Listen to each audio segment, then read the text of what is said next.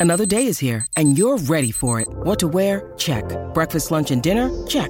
Planning for what's next and how to save for it? That's where Bank of America can help. For your financial to-dos, Bank of America has experts ready to help get you closer to your goals. Get started at one of our local financial centers or 24-7 in our mobile banking app. Find a location near you at bankofamerica.com slash talk to us. What would you like the power to do? Mobile banking requires downloading the app and is only available for select devices. Message and data rates may apply. Bank of America and a member FDIC. When you need mealtime inspiration, it's worth shopping Kroger, where you'll find over 30,000 mouthwatering choices that excite your inner foodie. And no matter what tasty choice you make, you'll enjoy our everyday low prices, plus extra ways to save, like digital coupons worth over $600 each week. You can also save up to $1 off per gallon at the pump with fuel points. More savings and more inspiring flavors make shopping Kroger worth it every time. Kroger, fresh for everyone. Fuel restrictions apply. Thank you for listening to Knocking Doors Down, brought to you by KDD Media Company. You know, suicide is the fourth leading cause of death among kids, which is which is tragic. And and bullying is is an incredibly important factor in that. And now, you know, with the internet, uh, cyberbullying is is is another pandemic. I mean, I, I'm not trying to minimize what we're going through, but you know, with with one stroke of a, a, keyboard, you know, kids are getting bullied to everybody in their school 24 hours a day. And it's oh, just, oh, yeah. you know, when I was a kid, you got bullied like, you know, on the way to school, at lunch, and on the way home. And now, you know, kids are getting bullied nonstop.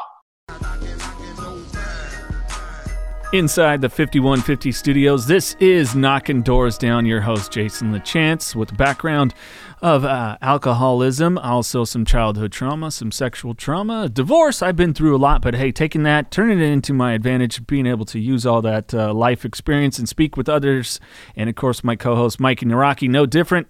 What is going on, people? He's, uh, well, you know, faced a l- little bit of uh, rehab, uh, running with the law a time or two. Eh, I got myself busted a time or two. What are you going to do? and some other adversities as we all go through. And uh, that's what Knocking Doors Down is about, is speaking with people who've gone through adverse situations and uh, turned it into a real positive. Our guest, Sean Kanan, no different. Your karate sucks, LaChance. and if you recognize that, of course, from Karate Kid 3, uh, Matt Barnes, uh, he was the bully, but interestingly enough, he was bullied as a child himself. I wonder if that's got to hurt you know, playing a bully after being bullied. It's like, wonder if that brings up old thoughts. Well, we do talk to him about that if he took a lot of those experiences, threw it into some of the characters that uh, he played because he did kind of get stereotyped uh, as far as what he was casted in, mm-hmm. uh, in different stuff as kind of the bully, the bad guy. Uh, and we get into really how he's uh, use that to help others. He's a part, big part of an anti-bullying campaign. Goes out and speaks to the youth uh, about anti-bullying and really trying to educate them on uh, the impact that it can have. That's right. Yeah. Also, for all those fans, of course, we get into Karate Kid, we get into Cobra Kai. We also get into Studio City, uh, his uh, show that he's working on, available on Amazon, and uh, it's really insightful. He's just a great guy. It's like hanging out with an old buddy. yeah, it was good, dude. He was really easy to talk to.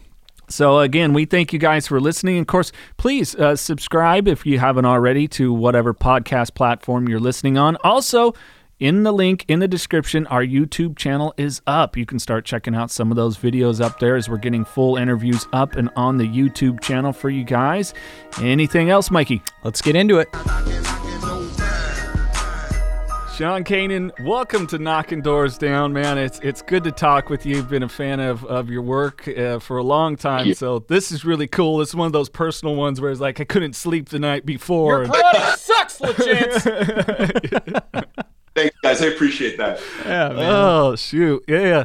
yeah. Um, so of course, we, you know, we want to talk about you're doing a lot with anti-bullying campaigns and that stuff. We, sure. we want to touch on, and then of course, Karate Kid Three, and there's some adversity that people don't know about that occurred there that uh, you know I kind of had to deep dive too, and I was kind of like, "Holy shit!" But uh, I always like to know, you know, what was little Sean like? Uh, you know, were you like a rambunctious dude? Because you've got this jovial personality. Of course, I've been watching Studio City, which uh, people can check out on Amazon.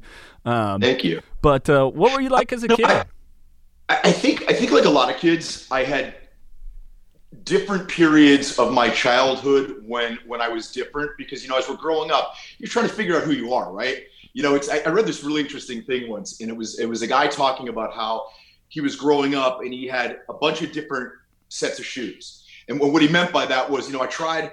You know, I tried the track shoes on, and I wasn't that guy. And then I tried the cowboy boots on, and I kind of wasn't that guy. And it wasn't until he found this one pair of shoes that he kind of figured out who he was. And I was a lot like that. Um, when I was when I was a young kid, uh, I went through a period where I was like a chubby kid, and that was uh, that was difficult. Mm-hmm. Um, I I was bullied a lot. Um, really, you know, went through some tough times, uh, and and in a lot of ways, as kind of painful as that was, and as scarring as it was, it I think helped forge a sense of compassion in me which I, I, like to think as an adult I, I, carry forward to other people, which is really important.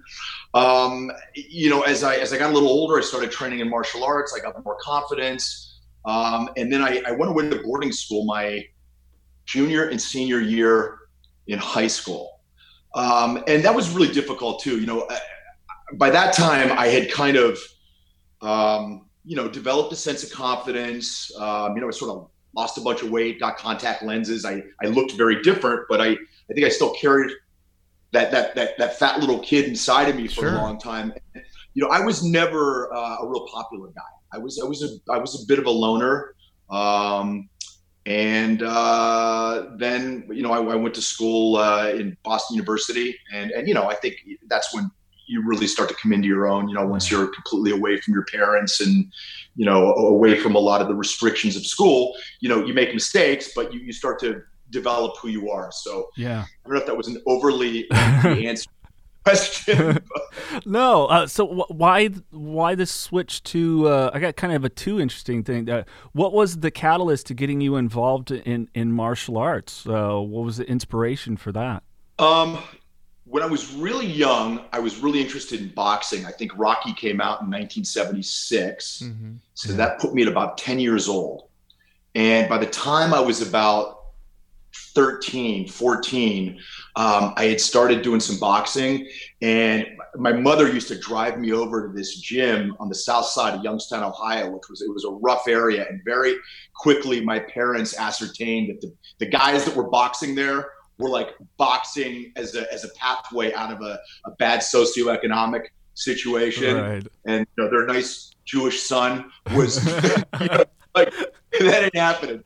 So they found a karate school in my town, and I didn't even really want to study karate. I was really into the boxing, and I was decent at it too. And uh, although young and green, uh, but I started taking karate, and uh, uh you know, I really, I really just fell in love with it, and uh, I liked the camaraderie of the school. Uh, my teacher was a really dynamic individual who wound up playing a very important role in my life as I as I got older, including uh, being very instrumental in me getting the role in the Karate Kid Three in a lot of indirect ways. Uh, and so that's that, and, and of course, you know, once once the Karate Kid came out and that mania sort of overtook the country and the world, yeah. you know, I was already there studying, so uh, I, I certainly wasn't going to stop. Yeah, you want a fun factoid about this dick sitting next to me? How many Karate Kid movies have you seen? Sorry, Sean. I'm sorry, Sean. It's nothing personal. You know what? Fuck you, Jason. There's a lot of movies that I haven't seen. Okay, hey, uh, how many Rocky let movies me give you a list. Seen? Let me give you a list. I've never seen Back to the Future. The Karate Kid films. You haven't seen Rocky? I haven't seen Rocky. I haven't seen Back to the Future. I've never seen the Goonies. Oh, Sean, do you want to know the worst step part about Rocky? We were just in Philadelphia doing interviews. We ran the steps at the museum. No, I ran the well, steps. you ran the steps. You stayed there and watched. I, I, took, why, why, why I did that. I did that. I saw the highlights of Rocky, but you know what? I ran the steps. He was on the back doing whatever he was doing. I was filming you running the steps so you could impress a girl, but you anyways. still didn't run them. I ran them, Sean, and I did the Rocky after. I lived it. I didn't watch it. I lived it. well, you, you got to see it. It's it's a it's Yes. a pretty incredible film. Rocky's on my to watch list and Karate Kid 3 too. So it's Yeah, it's on it's, my uh, to do list. It, uh, for me, though, I can relate. They were just huge inspirations for me as a child. Kind of, I can relate to that not fitting in, not feel- you know the popular kid. Yeah. But uh, also, you said something interesting about boarding school, junior and senior year. What was the the reasoning behind that? That's what I was going to ask too. You know, uh, it, it was it was a couple things. Um, first of all, my father had gone there, so um, I you know I had it was a, a bit of a legacy. Um, but also, I was you know I was kind of screwing up a little bit. I was uh, I was kind of floundering a little, and and my parents were like, "Look, if you you know you're gonna have any chance of getting into a good school." You need to buckle down, and so they sent me there, and it was very difficult. It was uh, it was very lonely. It was uh, it was a whole bunch of things. And in retrospect, I, I'm extremely happy they did it. yeah. Hmm. You know, uh, it, it really it, it taught me a lot of things uh, about myself, and you know, academically, it really helped me. Um, made some made some great uh, some friendships. So uh, as much as I didn't like it while I was there, it's one of those things I look back on now and really see the value in it. Were you Yeah. super bummed out when you were told you had to go, or was it kind of just like, all right, well, Well, my I'm dad real did. thrilled because here's the thing, you know, I had like already started, uh, you know, spending time with the ladies, so to speak, and uh, you know, now I'm, I'm being sent away to this boarding school where they've got very strict rules. Yeah. About, even though it's even though it's co-ed, like there's not a lot of uh, intercommingling, habitation, Right. Got a lot of fraternization. bow, chicka, wow, wow going on over there, huh? So, uh, that kind of that kind of wasn't great. yeah, Yeah. I was gonna He ask. can relate to that. Check it. I was gonna ask. Yeah, was it was it? Co- what were some of the the things going on? Was it just you know girl crazy, not focusing on academics? Was it you know the kind Yeah, of you know, partying and all that You stuff? know, I, I would just say I was I was I was testing limits. all right, all right. Leave it at that. Fair enough. Fair enough. We'll leave it at that. So you end up uh, after boarding school, uh, Boston University. You said. Went to Boston University for two years. Um, fun years, exciting years. Um, wish I'd studied harder in retrospect. Uh, wound up going to UCLA and finishing my political science degree there, which was great. And while I was uh, going to UCLA, I got the role of Mike Barnes. And actually, I, I'd actually gotten a couple roles before that, a couple Hmm. small roles. So I had a very limited relationship with UCLA as far as you know having any kind of social life or anything there. And I didn't live on campus. Um, I was you know taking classes and just trying to you know get through it and get my degree because I you know absolutely knew that you know acting was what I wanted to do. Yeah, Um, that's Yeah. interesting. Being you were a poli sci major, uh, that was acting. But but what what uh, spawned you from going across the country from Boston to to L.A. Was it just that you know what I'm in Boston, the acting scene Uh, it is was- not it happening here? it was a couple things. The, the first thing was, you know, I knew that to be a professional actor, I needed to be, I either needed to be in Los Angeles or New York. LA or New York, And yeah. I, I would say it's, it's, it's easier to starve where the sun's out. So, LA, and uh, I had met a girl in Boston who was a senior and she graduated and she lived in Los Angeles and said, listen, why don't you come out with me? And I said, that sounds great. And she said, you could stay at my parents' house. And they had this fabulous mansion in Bel Air. Nice. it, was, it was really great. I was I was very fortunate, and she was very kind, and um, you know I, I was able to start making inroads into uh, you know acting while I was going to UCLA, while I was staying there. Eventually, got my own place, and uh, you know uh, got an acting class, got a few breaks. Yeah. What was that process, that, that the inroad? Because um, I went to, to film and television school, uh, major uh, directing, minor acting, and uh, you know, to me, it just seemed the impossible. What you know, people don't understand that break in and just breaking in and how challenging it can be. What was your Uh, process? so hard and it's it's harder now it's it's harder it was harder then than it is now um and it was also harder then than it was like back in the day when they had the studio system Oh yeah. like basically if they saw somebody that looked like they could be an actor or an actress they'd sign them to a contract throw them in acting class dance class elocution class get them in the gym and then they start sticking them in roles in little movies right hmm by the time I got out there, that wasn't happening anymore, but we didn't have the internet. Now, you know, you've got people that are creating content for themselves either on Instagram and YouTube, and it's a way of getting seen that, that didn't exist when I started. So I kind of, you know, uh, I, I kind of hit it at a time where it was difficult. Yeah. Um, you know, I knocked on a lot of doors. I, I was fortunate that I, I found a manager who was a reputable guy early on. He was a good person, uh, gave me some good direction. Um, and I, I got in with a very good acting class. And, you know, I was pretty tenacious. Um, I got a couple good breaks, and one break led to another. And, you know, uh, things started happening sometimes quickly, sometimes slowly. Yeah, I get what you're saying as far as the internet thing because a perfect example of that is uh I don't know if you guys have heard of him, but Justin Bieber. I mean, he got noticed on YouTube. You know what I mean? Like who knows where he would be or what he'd be doing now if it weren't for the internet and all that crap going on. So it's definitely I- tougher times, I'm sure. Yeah, you know, it's uh, people always ask me, uh, you, you know, uh, aspiring actors, and they say, "What can I do?" And I was like, "Listen, you've got all these tools at your disposal to get noticed." Because you know, back in the day when I started out, they would always say, "Well, we want to see what you look like on tape," meaning, you know, we want to see basically something that is a produced, you know, video or something we can look at to see what your talent is. And now, you know, anybody with a couple lights and a beauty dish and an iPhone can put something together. You know, go learn a monologue, film it, put it on a, a Vimeo channel, and show it to an agent. Yeah. Yeah. You know, nothing did uh, when I was starting out. Did Are you kicking off my lawn? did did your uh, did the training with martial arts eh, kind of create a lot of that tenacity that you had and that toughness as as well as I think so. Absolutely. Yeah. Um, you know, it definitely my my martial arts teacher was very hard on me. Um, he, he was emotionally hard on me. He expected a lot out of me. I think there were times when he pressed me to see if I would quit or I would stay. Mhm. And uh, uh, I, I think that helped me with a lot of the psychological difficulty that comes with being an actor.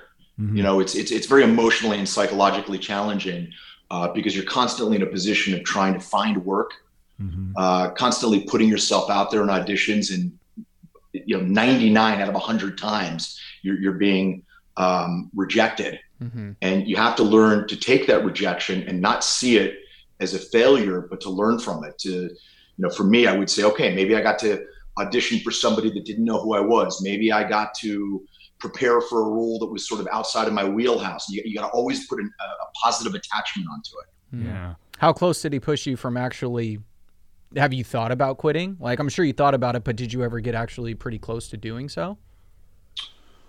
Sure, yeah, I did. Uh, uh, but I, I, it was one of those deals where I, I wouldn't give him the satisfaction. Right, right, right. Yeah. I like that You know, it's kind of the same thing with my acting career. I mean, uh, you know, I'll never forget. I when I first came to when I first came to Hollywood. I think it was Hollywood or was it New York? Anyway, there was an open call for Nina Blanchard's modeling agency, and Nina Blanchard was a huge modeling agent. And you know, I had these pictures that I had taken professionally, and you know, they they took they took my my photos back to Nina to go look at in another room, and then they brought it back out, and they said basically thank you, but no thank you.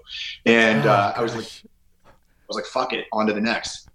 Fuck her, I'll show her. You know what I mean? That's good. That's a mentality to have because I might leave crying. It's just that was really rude. You couldn't have just said.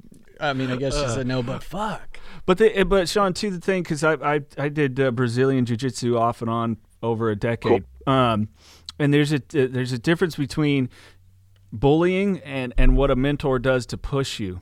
Can you kind of speak on what what what that is so that people Well, you know, I think, I think mentors are, it's an incredibly important relationship. You know, almost everybody that's really successful has had a mentor. You know, Bill Gates has had uh, Warren Buffett. I mean, uh, um, you know, was it, you know, Aristotle had Plato. I mean, I- you know, anybody who's really achieved anything of consequence, you probably can trace it to somebody that was their mentor because, you know, this is somebody that's walked the path that you want to walk and can kind of show you where the pitfalls and the mines are yeah. and also hopefully introduce you to some people that are going to allow you to circumvent you know some of the, the the the challenges but also challenge you so that you learn to do these things for yourself. Um, you know, when I was growing up in uh, my small town of Western Pennsylvania, um, I didn't know it at the time, but I, I, I love going to movies as a form of escapism, as a way to see beyond my sort of limited horizon in a small town. And I didn't know that going to the movies, those were my earliest mentors. You know, Obi Wan Kenobi, um, you know, the outlaw Josey Wales, um, you know, Bruce Lee. These were my mentors, and they they each showed me something different that I wanted to try and find in myself. Um, I've been very fortunate to have uh, some mentors in my life, and you know, now as a guy that's uh, in his fifties, uh, you know, I, I, try as best I can to to mentor other people and to uh, you know to to help them learn from my experience and uh, you know just basically be be willing to share um, things that I've learned along the way to hopefully help somebody else and they in turn can pass it on and i think really that's the circle of life is mm-hmm. the passing it on and you know pulling somebody up because somebody pulled you up mm-hmm. yeah that pay it forward well uh, it, I, and the thing that dawned on me too that being that you're a huge uh, rocky fan as well when you got signed for karate kid 3 which we'll, we'll jump into did it dawn on you that the soundtrack was going to be done by bill conti the same guy that did rocky no, it didn't. No, amazing. I mean, and well, also, you know, I suppose if I really thought about it, I guess it's not that far of a stretch because John Avildsen, who directed Rocky, directed The Karate Kid. So yeah, yeah, true. Yeah, good point. Good point. John, uh, what's that?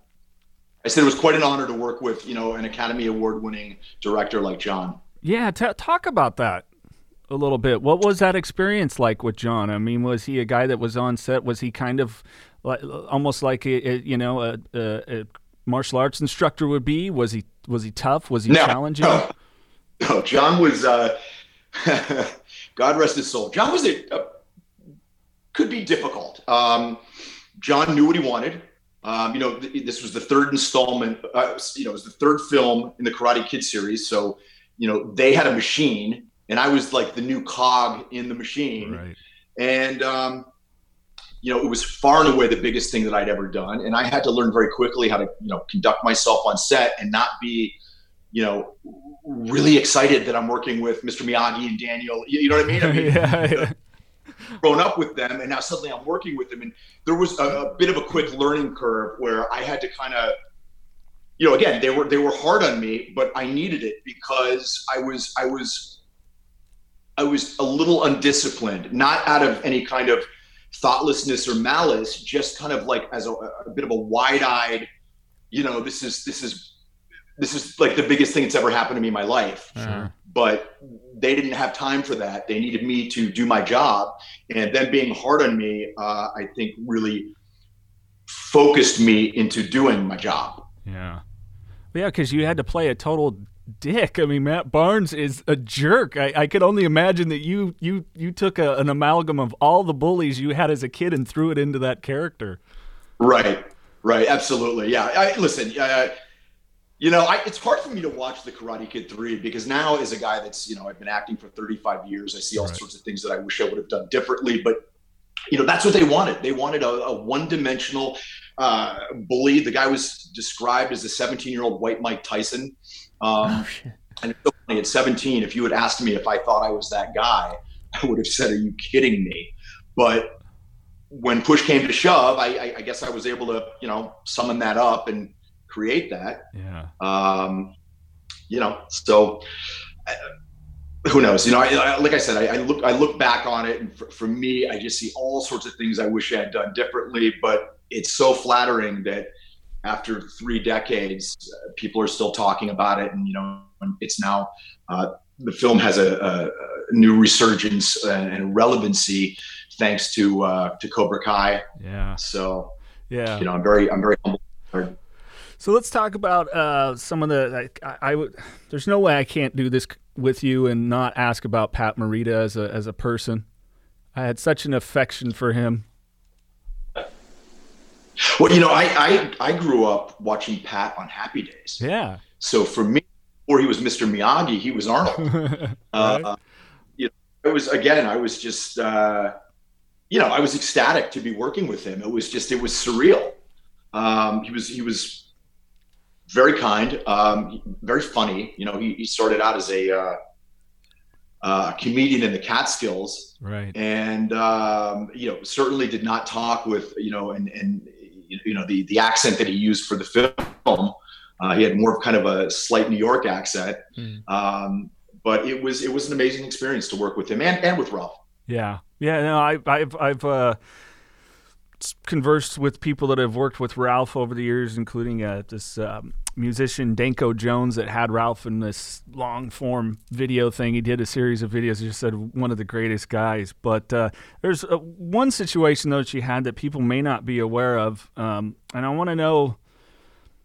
Jesus, I don't know how you'd have dealt with Jerry Weintraub, but um, there's a scene in the movie that doesn't look like it's it's when in the final cut where you're being thrown out of the door. If I remember, it's the bonsai uh, store, right?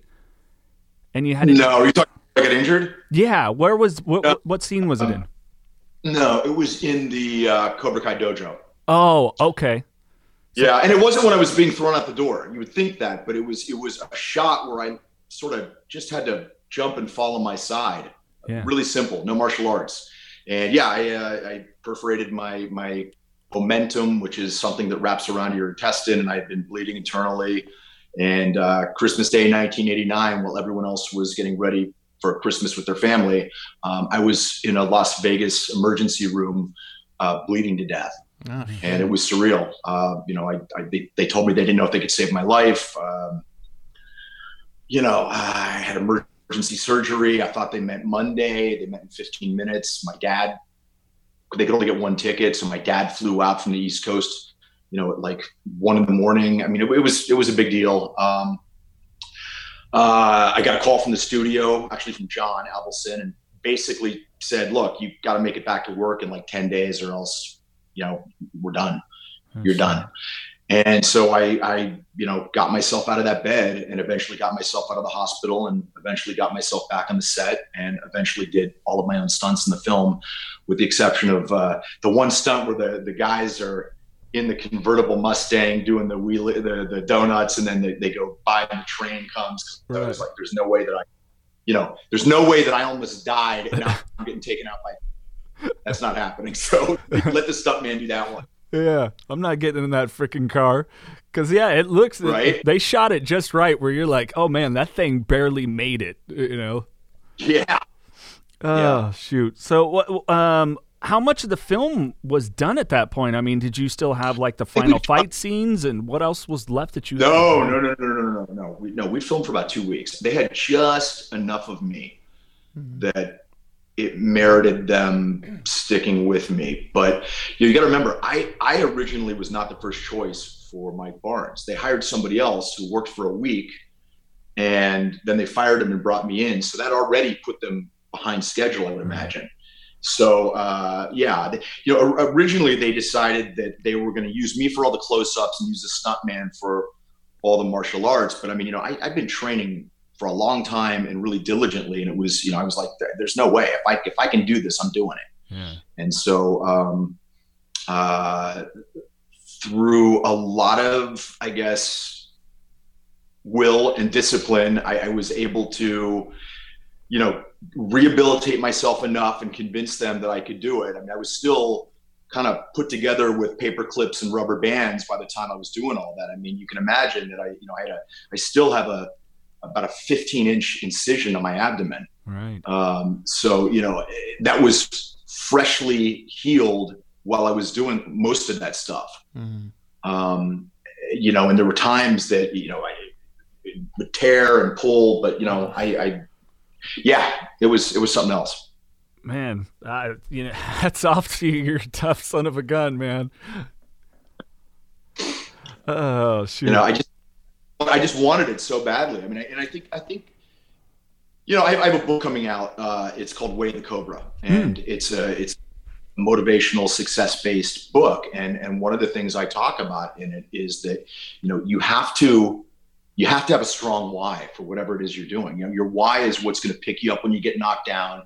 It's it's what's going to, you know, force you to summon up strength that you didn't know you had. And my my why was I had come too far, and and you know, doing this film was to that point the most uh, you know it was the biggest thing in my life, and there was no way that I was going to lose it. And so that was the why that drove me to do. I don't know. I don't know if I could do that today. Do you know what I mean? I, I don't. I don't know. I would like to think I could, but I was so singularly focused on you know not losing the film that that was what drove me. Yeah, I I couldn't imagine that's a lot of pain to push through. So you know, hats off to you, man. That is, that's being tough. in a hospital bed, not knowing if you're going to live or die, and then them calling you saying, "By the way, if you're not here in ten days, it's a wrap." It's like talk about fucking pressure. Goodness. Yeah. Good thing you had all that well, from your teacher. so by the time they called me, I had made it through surgery. It wasn't a, my life was out of jeopardy. At oh, that point. Oh, okay. Point. So you were good at the, okay. You were yeah, no, no I, I literally got to the hospital Christmas Day. Christmas Day, yeah. And they said we have to operate, and I, I said I thought meant um, oh, what happened? Uh, I thought they meant um, Monday, and they were like, no, no, no, in 15 minutes. Oh shit. That's crazy. so. Uh, by the and then by the time you know they had done the surgery, and I woke up, and I had you know, probably 50 staples down my stomach. Mm-hmm. Um, I was out of immediate jeopardy, but then it was a question of how am I possibly going to, you know, I mean, it, you know, there's certain things about healing that you can't accelerate. I mean, yeah, it, just, it yeah. is what it is, right? Yeah. And and so like I had them, I had them um, discharge me against you know medical advice. They were like, we're going to discharge you, but know that we're not taking any liability for this. And I was like, all right, that's fine. I don't care. I got to get back to LA. And so I did. That's Damn. great. And how old were you at that time? I think I was 21. Wow. I wouldn't yeah. have had that no. gumption at your house. If I was like, 21, be like, fuck it. Nope, I'm yeah. done. We gave it a good shot. Good try. give, give, me the drip, right? Uh, you know. Right. Uh, so talk about career after that, Sean, because you you know you've had such a variety of work that you've done throughout. Was it a little bit hard? You know, oftentimes it's it's kind of like the uh, the Mark Hamill syndrome. Uh, you know, you're also a, a, a, an, an, amazing talent, but because people knew this character, did it pigeonhole you for a bit, or were you getting work pretty quickly? It, it, it did a little bit. Um, I think the next big thing I did was I uh, was in The Outsiders, which Francis Ford Coppola produced. Uh, it, was, it was the television series, mm-hmm. uh, which was again amazing because I had, like Karate Kid, I had grown up reading all of S.E. Hinton's books, The Outsiders, Rumblefish. That was then, this is now. And now suddenly I'm playing the leader of the Socs, which was the rich kids gang. Um, bad guy. Um, uh, not from his perspective, but those damn uh, Socs. Yeah, so, so I, I, I, did get cast as a lot of bad guys for a while. Um, and then, you know, I, I realized that I was getting cast as these guys because I was able to play that character, but I was very quickly getting typecast, and I needed to really uh, do some work on myself as an actor, and and so I did, and I uh, I got back in class, and I also uh, I did a play, and, mm. and, doing a play is an unbelievable way to grow as an actor yeah. because you've got you know usually you've got four to six weeks of intense rehearsal where you're really learning to deconstruct the role and trying out new things that you know you don't have that ability when you're doing uh, television. To a smaller extent you do in film but you know because films are are largely predicated on finance you know they're not real interested in you sort of you know contemplating your navel and discovering yourself as an artist. It's mm-hmm. like show up and do your job where you're being paid. Um, so you know i was i was able to to grow as an actor uh, i also you know i was doing stand-up comedy too which i still do from time to time um, just before the pandemic i was headlining at the uh, the, the uh, comedy store on sunset oh, nice. and i was supposed to be yeah and i was supposed to be headlining at the atlantic city uh, comedy club got canceled because of COVID. But you know, I, I really love doing stand up, and there's, I mean, you know, you up there with a microphone and your words. Just let me tell you, what, it's yeah. and yeah. that is phenomenal training. It's it's not. You know, it's it's it's different than acting, but it really strengthens your muscles for improv. And like one thing I've learned, you know, especially when you're doing low budget stuff, you're doing, you know, independent films, if you have the ability to come up with dialogue on the fly and have the ability to improv, um, when it's appropriate. You can dramatically uh, help your performance, help the film. Um, so that's something that I've always prided myself on. That I'm, I'm, I'm, I think I'm very good at doing that, and I've been able to take sometimes roles that were initially small roles and get them to expand so they stick out a little more. Yeah. What got you into to, to stand up? Was there was it something like kind of like me had grown up, man? There was Richard Pryor in the house, there was George Carlin, there was Andrew Dice Clay. Was it something from childhood you wanted to try, or as as you continue to expand your repertoire? I grew up loving uh, probably weird to say this now, but I thought Bill Cosby was really funny. we'll edit well, that well, well, he was. He was. There we go. Till I was eight years old, I thought my name was Jesus Christ. And my dad was like, Jesus Christ, clean your name. I mean, I thought he was funny. And, you know, uh, uh, George Carlin, um, later Eddie Murphy. And I, I remember I had a, a buddy who was sleeping over when we were kids, and we we conned our babysitter who was watching us to driving us to a comedy club. It was like an hour away. And we snuck into the comedy club. I know this sounds like surreal. And I just was like, I was blown away watching these guys keep an audience spellbound with just the words. And I was like, I gotta try that. And, you know, I think the first time I did stand up uh, was on the boardwalk in Atlantic City when I was like 16 years old and uh, uh, I, they, they, had like a, a local contest. I, I, think I might have won it. I'm not sure, but I think I might have won it. Anyway, um, after I realized that I was foolish enough to be able to walk up to a bunch of strangers and, and think that I was funny enough for them to listen to me, you know, it's a little like a drug. It's like I wanted more of it, you know, and and and over the years, uh, I've just continued to do it. I, I really, you know, it's just something I love. Yeah. Well, I, was, uh, I think Dave Chappelle put it really great that it's it's one of the the truest and purest art forms where you know I forget what the term is, but but it's the you know you can be a storyteller. Uh, yeah. You know, if you're Mitch Hedberg and you're the brilliant one-liner guy, or if you're, you know, one of these other comedians that'll, you know, bait the joke early on and finish the joke not till they're into their set or whatever it is, it's that that almost like storyteller that you can bring people together that are diverse right. just through laughter. Yeah, and I think I think it's along with jazz one of the true American art forms. Mm. You know what I mean? I think yeah. it's something that uh, is is intrinsically American uh, stand up. I mean, you know, starting with I guess vaudeville. Sure. You know. Yeah. So. Yeah. Mikey? Oh, no, say I something? Just, no, I hiccuped. Oh, okay. well, thanks for the hiccup. yeah. Uh, shoot. He's like, no, I'm completely uninterested. I was just taking. No, I love stand up. I think it's incredible how somebody can go up with just themselves and a microphone and just you go, go, you and the microphone, go, make them laugh. Like I think that has to be one of the most, if not the most difficult job in the biz, if you will, in my opinion, because I think that's incredible how someone can do that. Like going from Andrew Dice Clay selling out arenas, and like you see Kevin Hart, Eddie Murphy. Um, what was it? What was Eddie Murphy's deliriousness? Delirious, Deliriousness. Yeah. That that's Delirious, yeah. amazing, amazing. Yeah. And it's just like I, in going out there at 16, such a young age. Yeah Talk about cojones, my friend, because no way. Absolutely not. I couldn't do that. Uh, well, before we get to some Cobra Kai rumors, uh, fill people in a cool series that uh, it's available on Amazon, uh, Studio City. How, how, did you get that together? Yeah, so Studio City is a project that I've been, uh, you know, I've been trying to get together for over a decade, and uh, you know, through the right series of relationships and and and you know opportunities and some good luck. Um, we were able to get it made. Um, uh, last year, uh, when it first came out, we we had six episodes and we got nominated for eight Emmys and twelve Indie Series Awards. Very exciting. Right. And uh, we are in the process now of doing post production on season two. That's nice. awesome. So uh, nice. My my my guess, uh, actually not my guess, it, it will be it will be up on Amazon uh, if, if the planets align before the end of this month.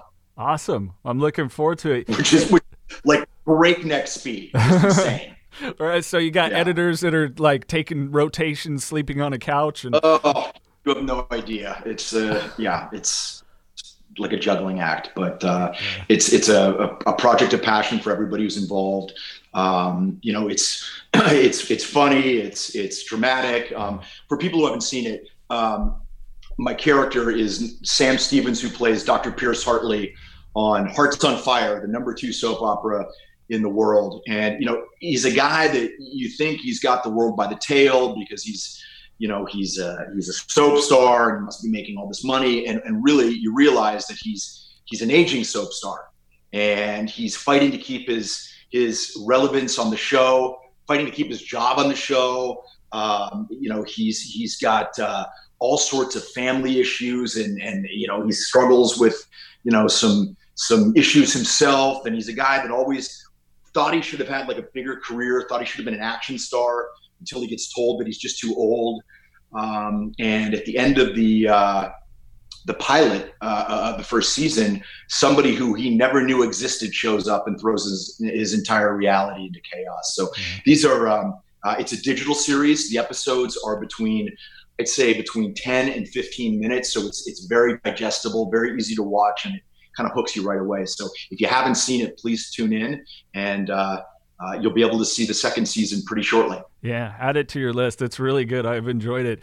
And the thing that I liked about it is what you were saying was that so oftentimes that we perceive people or this person's got it all together and they've got no issues and we kind of forget that everyone that's walking around with us has internal and external issues and things that are going on all the time and it it it really even though it does have some good, good humorous moments and drama but it really has a lot of heart to it in in that regard because you, you kind of I think I love that saying that you never know what private war someone else is, is fighting. Yeah. Yeah. And it's true. You know everybody's got their battles that they fight. Sure. And i, I think that's a, a, reason to try and be you know uh, as understanding and compassionate as you can to to other people. Yeah. Everybody's got their own shit going on. Yeah, yeah everyone's got shit. And with that said, yeah. uh, let's talk about the great work you're doing with uh, anti-bullying campaigns, and which is so awesome that it, yeah, full circle, that. Full circle from childhood, you know, all that shit, and, and now you're just trying to, you know, not only educate those that get bullied, but those that are bullying as well. Sure, sure. Um, so I'm very involved with uh, with an organization called Boo2Bullying. Um, I'm the uh, uh, the Young Man's Youth Ambassador. Uh, we go to schools and do a presentation, facilitate a dialogue with the kids. You know, we we we discuss how bullying is really a triangle. Mm-hmm. You know, there's the the person getting bullied, there's the person doing the bullying, and then the kids who are affected by being kind of the uh, you know the bystanders. Mm-hmm. And it's it's it's really it's traumatic for everybody. And um, it's amazing. You know, we we we I when I get up and speak, I start by showing a clip of me from Karate Kid sure. Three when I'm terrorizing Daniel LaRusso, and I said, "Would you believe?" That that scary guy used to get bullied and, and right you know it, it sort of snaps them into what and and it, it it allows me to bridge the fact that I'm a guy in my 50s talking to a bunch of, you know, teens and pre-teens because why would they ever listen to an old guy like me? Right. And it, it, it, gives me some street cred with them so that I can start to have a dialogue with them. Um, you know, suicide is the fourth leading cause of death among kids, which is which is tragic mm-hmm. and and bullying is is an incredibly important factor in that and now you know with the internet uh, cyberbullying is yeah. is is another pandemic i mean I, i'm not trying to minimize what we're going through but you know with with one stroke of a, a keyboard you know kids are getting bullied to everybody in their school 24 hours a day and oh, it's yeah. just you know when i was a kid you got bullied like you know on the way to school at lunch and on the way home and now you know kids are getting bullied nonstop. Yeah. Um, and uh, and it's just so destructive. And so, you know, it's something I'm really I'm passionate about. It's something that I I, I really um, you know, it's it's it's it's work that I think is important and want to continue doing and kind of spread the message. And I just think that you know, if, if anyone's watching this, if you're if you're a parent, you know, you may get one shot at your kid or your younger brother or sister coming to you and being able to suck it up and say, "Hey, listen, I'm, I'm getting bullied," and and if if you're not receptive to it in that moment, they might not try and speak to somebody again. Sure. Yeah. And so it's, I, I think there's a responsibility um, on the side of adults to be vigilant uh, and also to, to try and facilitate an environment where kids feel safe enough to talk about something that's highly highly humiliating for them you know it's it's just i mean it, there's there's nothing worse than you know a young boy going to his dad and saying hey i'm, I'm getting the shit kicked out of me at school you know what i mean so yeah. like all the all the cards are stacked against kids feeling comfortable enough to doing it mm-hmm. so when they actually are able to summon up the courage to do it it's it's really it's imperative that that, that the adults are, are receptive to it and do something about it. Yeah, and as word you've been using compassion, you know, that's um, um, one of the things for me. Of course, Sean and you and I had had a phone conversation, you know, prior to going through you know recovery uh, with my addiction is that was one of the things that I had to start to learn that as a man I just didn't have to be this masculine like thing which right. I'm so far from anyways but I could finally embrace that I have a spectrum of thoughts feelings and emotions and sure. and, and, that's Absolutely. all valid they all deserve to be heard to be understood to to realize you know the the best way I I heard someone is um, think it was this gentleman Tony Hoffman we had had on who goes out and speaks to schools as well. Uh, he had crazy crazy addiction history in prison as well. But that you know we got to we got to not only focus on those being bullied but those that are the bullies because there's something going on there at home. It kind of goes back to the there is no bad student only bad teacher. Um, and like you said if we shut off that conversation then when they try to talk to us and they're being failed at home then they're being failed at school those two institutions, there's one other potential institution they could head towards eventually. Absolutely. For sure, uh, you know, you hit the nail on the head. Um, like I said, it's a triangle. You know, we we really try and speak to not just the kids getting bullied, but the kids that are doing the bullying, and and the kids that are being affected by, you know, witnessing it and feeling, you know, oh, they can't do anything, or maybe they're part of the problem, cheering it on. You know, there's a, there's a like again a lot of different um, nanoshades of gray in behavior uh, that need to be addressed. Yeah, absolutely. Um, you were talking about your book. Uh, did, you didn't give us a date on that. Do you already have a publishing date coming up for it? Yes. Well, um, it is my sincere hope that it's going to come out. I was saying before Christmas. Um, I'm really hoping it's going to come out in early January. I'm so close to having it finished, but you know, with with uh, uh, filming Studio City, it, Studio City is such a big project that I really had to put the book on hold for a couple of weeks. Um, now I'm getting back into it. Uh, but you know, it takes some time to get it edited and get it printed and everything. But it's for sure going to be out uh, in early uh, uh 2021. Nice. Well, we'll continue to watch on social media. I want to pick it up. yeah, absolutely. I'm the reader of the two here, so he just tells me about it. yeah, like make a movie about we, it. We had the Cobra. So, so, what I do is I use the word Cobra as uh, uh, from the acronym of um, um, character, uh, optimization, balance, respect, and abundance. And you know, I, I talk about a, a, cobra is somebody that is living their best life. Mm-hmm. Um, and uh, I, I, sort of frame the whole book as if it's it's the dojo of life, and I'm the sensei. And nice. you know, it's fun and it's kind of cheeky, and uh, I, I, think it's going to be a fun read, and it's going to you know so, you know so often we don't hear different messages. You know what I mean? There's certain things in, in, in the universe that are realities that are just good brain food, right? Mm-hmm. I mean, like what I said about having a why, right? That's that's not reinventing the wheel. Um, but sometimes the wrapping paper that that the, the message comes in, the present comes in, is what attracts the eye, and it's like, you know two people can be saying the same thing in different ways. Why is somebody going to gravitate to this? So you know I, I, as the humble messenger in this book i say maybe maybe my way of presenting it is what is going to finally you know get somebody to to understand it. Yeah. Well and, it, and yeah. it is very true you know it could be that uh, the enticement of uh, of, of who you are, the roles you've done, the connectivity through the films that have inspired them, as opposed to somebody that uh, it's like, I don't know who Deepak Chopra is, but I know who Sean Kanan is. So I'm going to check that out. You know what I'm right. saying? That's right. too cool. Well, I, being the, being that I'm a fan, we have to talk Cobra Kai rumors here. Okay. Uh, I know that even if you were involved, there's limited stuff, but I did read an interview somewhere with producers where they were talking about they would love to have all past cast members from the films back. Any conversation, Sean? Huh? Wink, hint. What said it before, and I mean, there's nothing that I'm going to say now that's any different. But you know, the, the guys, the producers are, you know, they're diehard fans, which I think is is amazing. I mean, you know, there could not be better stewards of the Karate Kid universe than um, you know Josh, Jon, and Hayden.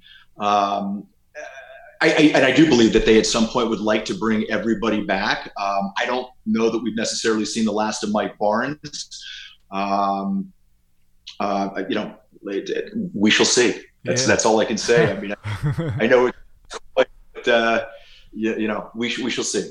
Yeah, because we've already seen the trailer for season two, so it looks like we're gonna get. Uh, you know, Daniel-san maybe going to back to Okinawa, some stuff there. What's that? No, for season three. For season three. For season Sorry. three. Yeah, for season three. So I think it'd be interesting to have Barnes and, and maybe Terry Silver back, you know? Everyone always thinks that Barnes and Terry Silver would still be buddies, and it's like I, I don't see that at all. No. Terry Silver, obnoxious kid who didn't achieve his goal. Uh, you know, I, I mean, but you know, the thing is that Mike Barnes was promised 50% of those dojos. And I think it'd be really interesting uh, if he came back and, you know, said to, uh, to Johnny, hey, pal, 50% of this should be mine. Yeah. Uh, I think set up an interesting um, conflict with, with, you know, with some, some canon validity, validity to it. So we'll see. Um, people ask me all the time what I think happened to Mike Barnes. Uh, I think there's a lot of different ways that uh, that the, the producers and writers could bring him back into this. Um, you know, I love the fact that these guys have such strong comedy chops that uh, I think whatever they do, it's it's it's going to be multi-dimensional and yeah. funny, hopefully. Yeah. Um, so yeah, I'm looking forward to it uh, as much as everyone else is. yeah, Bar- who knew it? Barnes went on to become a stand-up comedian afterwards. Hey guys, I'm back for Cobra Kai. you know.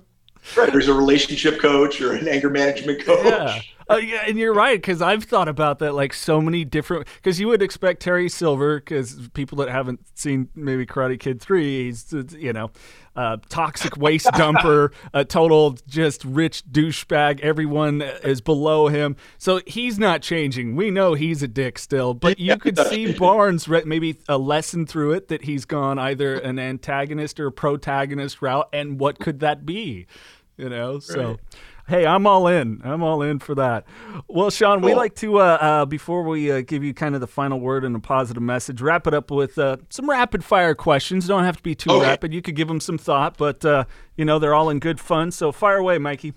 All right. If you can have dinner with anybody you wanted, dead or alive, who would it be?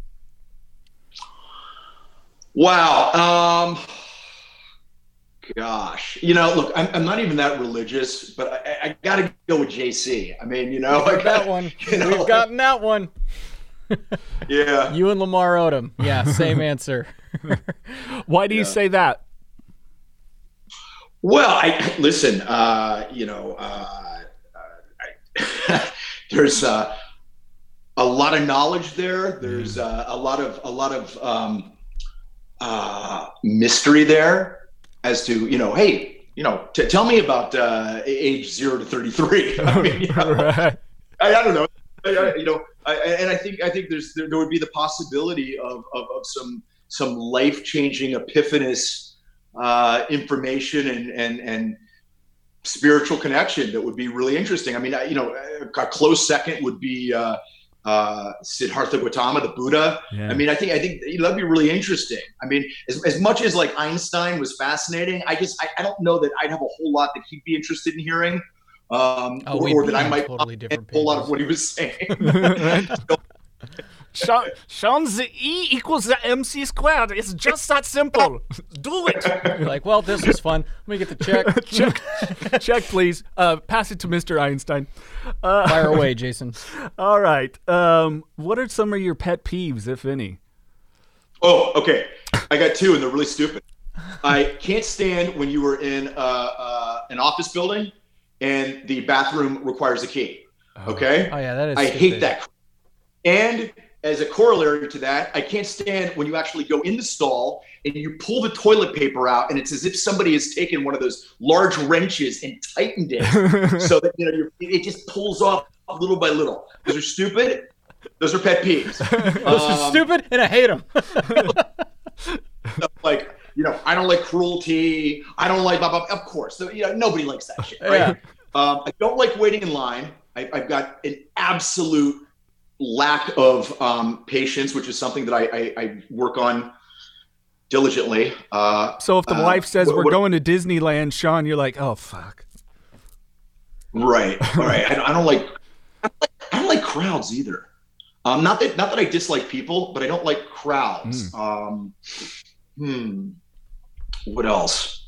Uh, and a, a, pet peeve is really something with myself. I'm, I'm not I'm not the uh, sharpest spoon in the drawer when it comes to technology. Although my wife is like my in-house IT IT guy, like she can build computers literally. So so like it doesn't affect me that much. But like if I was on my own, um, yeah, I, I'd, I'd be very angry with myself because I'm just not great with technology and things like that.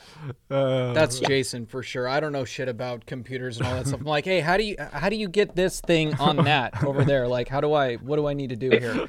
Yeah, so I get what you're saying. Press the button. Yeah. yeah. Oh, all you got to do is here and then this key and then that. I'm like, what? The, just fucking do it. I don't know. Uh, all right. What is okay? If they were to make a movie about you, Mr. Kanan, who would play? Who would you cast to play you and why? Oh, that's a, that's a tough one. Come on, man. I mean, come on, you got this. who would I who would I cast to play me? You know, you know. I'll tell you, who I would cast to play me. I would cast a young Robert Downey Jr. Not that, not that he and I really have anything in common, but I just think he is such a phenomenal actor. That, or you know, or, or let, let me let me let me amend that. I, I, think it would be really funny to watch Nick Cage play me. I don't know why. I would like to see Nicholas give me like an acid trip. You know, like Nicholas Cage version of playing me. Yeah, I, I, uh, I could just see some sort of scene where he's like, you know, playing you, calling your folks. Yeah, I got Karate Kid three. I'm gonna be a badass. I would love that. Oh shit, that's the best answer ever. Oh hell. Uh, and then, do you think it, if it was Nick Cage, it would have to be a comedy, like in the vein of Raising Arizona or something? Oh, for sure, like that, or um, like, like everything he does has got comedy in it. You know, I mean, like The Rock, and uh, yeah, yeah, yeah, that would be my guy. Yeah, like I always love the scene, uh, with, you know, him and Connery. You know, winners go home and fuck the prom queen. He's like, yeah, my lady oh, was the prom. and that was played by Vanessa Marcil, who I was on uh, General Hospital with. Oh, that's right. Yeah. That's right. Nice. Um, all right, let me see here. Uh, I was going to ask who's your biggest inspiration. Well, okay, so you did talk about your sensei being a, a huge inspiration, a mentor. Uh, do you think he's your biggest inspiration and mentor in life? no, yeah, I have to say probably my father. I mean, my, both my parents. My parents have both given me um, uh, a lot of love and, and very good advice um, over the years. Um, my uncle Jeffrey, uh, who is a uh, he's a, a doctor. Uh, been very close with him all of my life. Um, uh, Sensei Sensei Fumio Demura, who was Pat Morita's stunt double, uh, you know, was somebody else who has uh, been very important in my life. Um, my, my, my acting teacher, the late Roy London. Um, so, you know, I think, I think at different, if at different times in my life, different people have had significant importance. Yeah. Um, but you know, it, it does kind of take a village, at least with this guy, it does. well, it does with their very large and it does with everyone and that's what I, I really loved and wanted to get out to people about you know not just you know adversities you've been you know gone through but got you know taking it and now doing all this stuff to be a mentor back to youth and other, right. other people and just you know your approach and how you treat people it's just you know we need more of that uh, mikey you're up good sir if you could travel anywhere in time but you had to stay there where mm. would hmm. you go and why Hmm.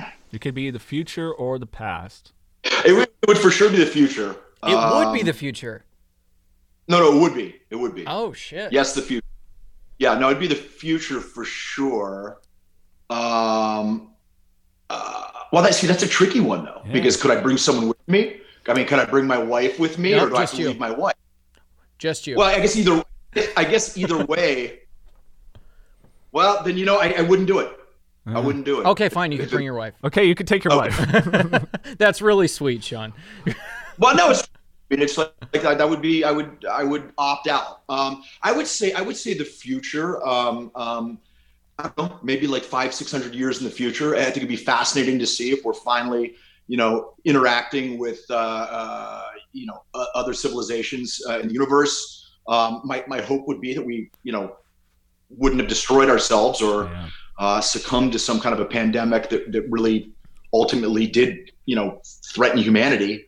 Um, but I just think it would be amazing to see if we finally got our shit together and we're treating each other well and and you know w- what what kind of advancements in in medicine and communications and all the other stuff i think it'd be uh pretty amazing i would probably find myself being completely useless though i mean like uh short short of doing a a, a monologue for our uh you know for our alien overlords i'm not really sure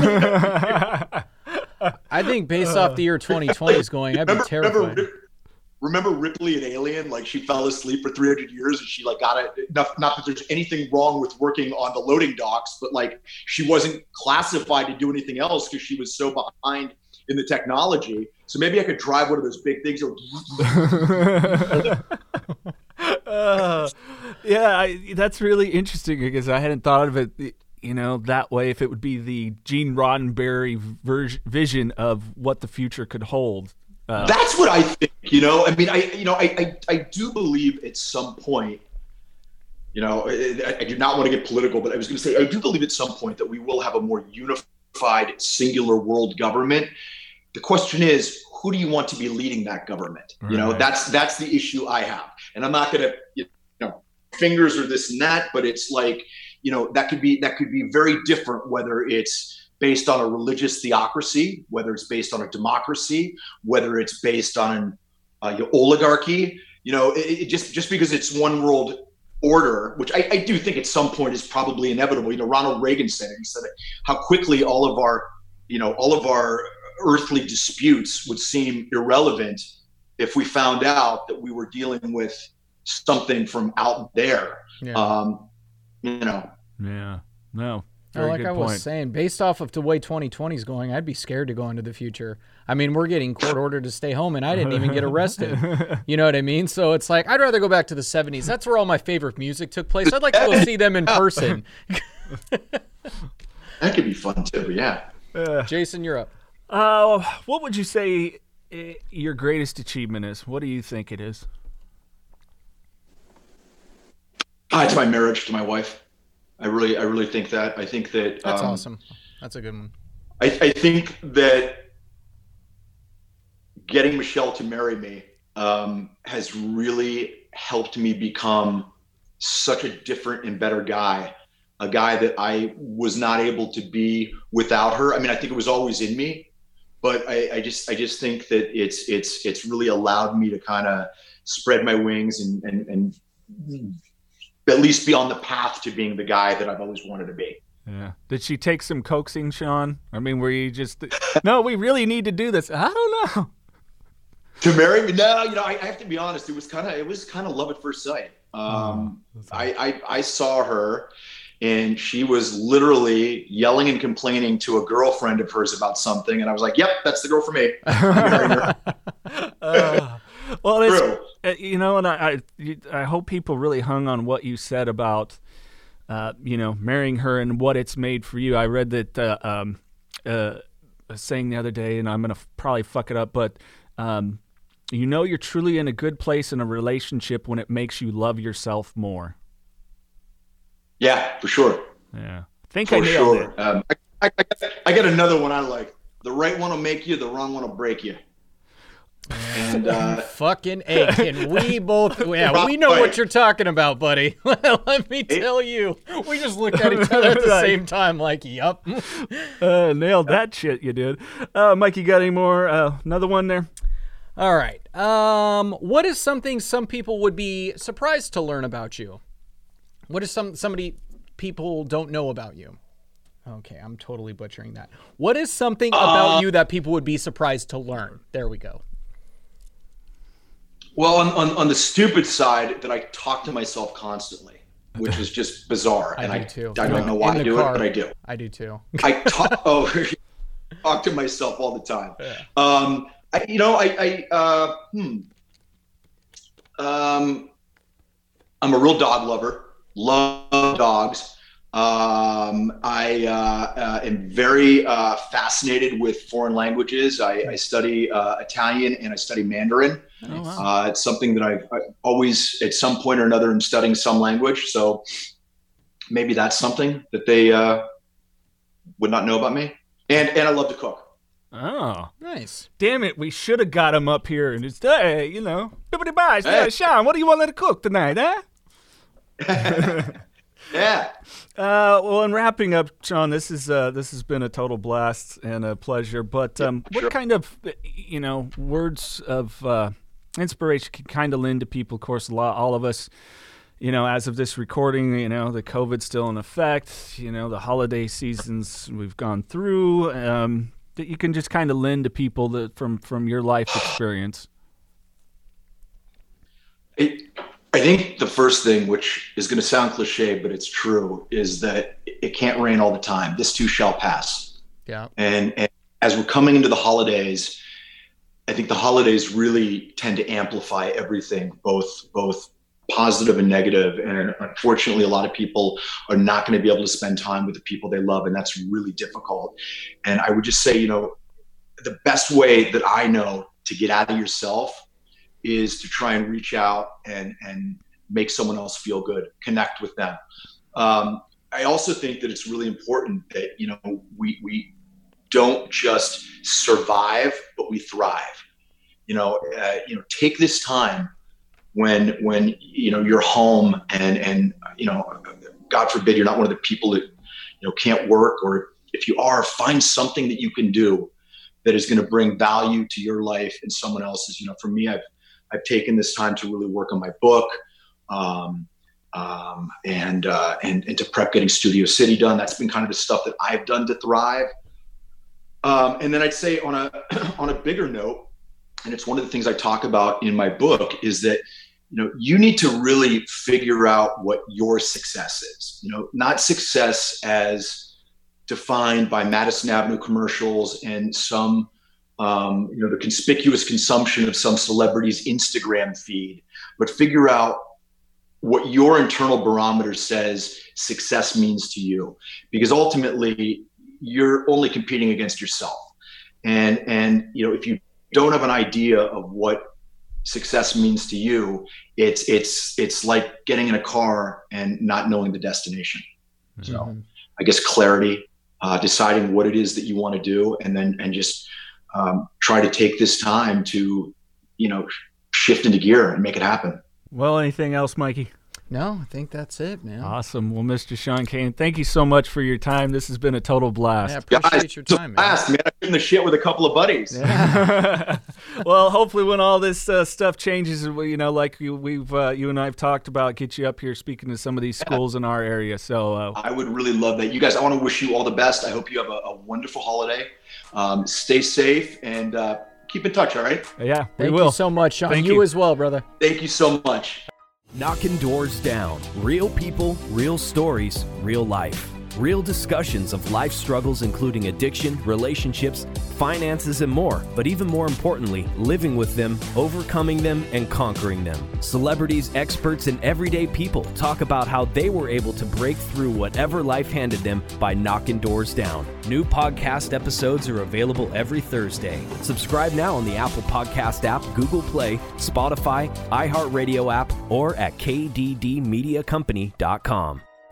Sean Kanan, I, I can't wait to hang out with them. You know, this I- pandemic, I, I want it end. Everybody's healthy, so we can start doing things like bringing Sean out to speak at schools and talk to the youth about anti-bullying. You and the rest of America, man, we're all fucking over it. Let's get this pandemic shit over. But yeah, no, it'd definitely be uh, fun to get him out here and talking to the youth and all that. I think that'll be a good thing for sure. Yeah, a lot of great takeaways. What a awesome guy. And again, we can't do any of this that we're doing here on the Knocking Doors Down podcast without 5150 5150 LTM. Click that link in the podcast description. Still some time to buy some of the swag. You see all the uh, videos that Mikey and I are in on the social media. We're wearing 5150 gear and you can get yourself that gear as well. That's right. Yeah. And again, thank you so much for listening. Don't forget to subscribe. And if you listen to us on uh, Apple Podcast app, make sure to leave us a five star review and a rating. Uh, you know, spread the word, tell a friend, pass it along. If uh, an episode or two has made an impact to you, send it to a friend, a loved one, someone that might want to hear it, enjoy it, and check it out. Ask them to subscribe. And uh, that's how we grow. We appreciate you guys. We appreciate you all. Anything else, Mr. Naraki? Yeah, subscribe to our YouTube channel. Yeah, available now. Link is in the description. On that note, Mikey, anything else? No, I'm going home. All right, guys, keep knocking doors down. Knocking those times, showing toss of rhyme. Knocking, knocking those times, showing toss of rhyme. I'ma, I'ma come through and show my wit line. Knocking, knocking those times. The Knockin' Doorz Down book shares all the history and inspiration behind the Carlos Vieira Foundation and how it all started. All proceeds from the book benefit the Carlos Vieira Foundation's Race to Be Drug Free campaign. So, what's that all about? Through the Race to Be Drug Free campaign, Carlos Vieira Foundation raises awareness about drug abuse, donates to drug free programs, and brings drug free speakers into schools to educate youth. The Race to Be Drug Free campaign's main program is the Gloves Not Drugs boxing program. This program is completely free for kids between the ages of 8 and 17 to learn discipline, strength, respect, camaraderie, and the art of boxing and Brazilian Jiu Jitsu. The program was created to keep kids off the streets, out of gangs, and away from drugs. For more info and to get involved, check out carlosvieirafoundation.org. This podcast contains the views and opinions of the Knockin' Doorz Down hosts and their guests to the show. The content here should not be taken as medical advice. The content here is for informational purposes only, and because each person is sharing their unique perspective, please consult your healthcare professional for any medical questions. Views and opinions expressed in the podcast and website are our own and do not represent that of our places of work. While we make every effort to ensure that the information we are sharing is accurate, we welcome any comments, suggestions, or correction of errors. Privacy is of the utmost importance to us. For those wishing anonymity, people, places, and scenarios mentioned in the podcast have been changed to protect confidentiality at the request of certain guests. This website or podcast should not be used in any legal capacity whatsoever, including but not limited to establishing standard of care in a legal sense or as a basis for expert witness testimony. No guarantee is given regarding the accuracy of any statements or opinions made on the podcast or website. In no way does listening, reading, emailing, or interacting on social media with our content establish a doctor patient relationship. If you find any errors in any of the content of this podcast or blogs, please send a message through the contact page. This podcast is owned by KDD Media Company.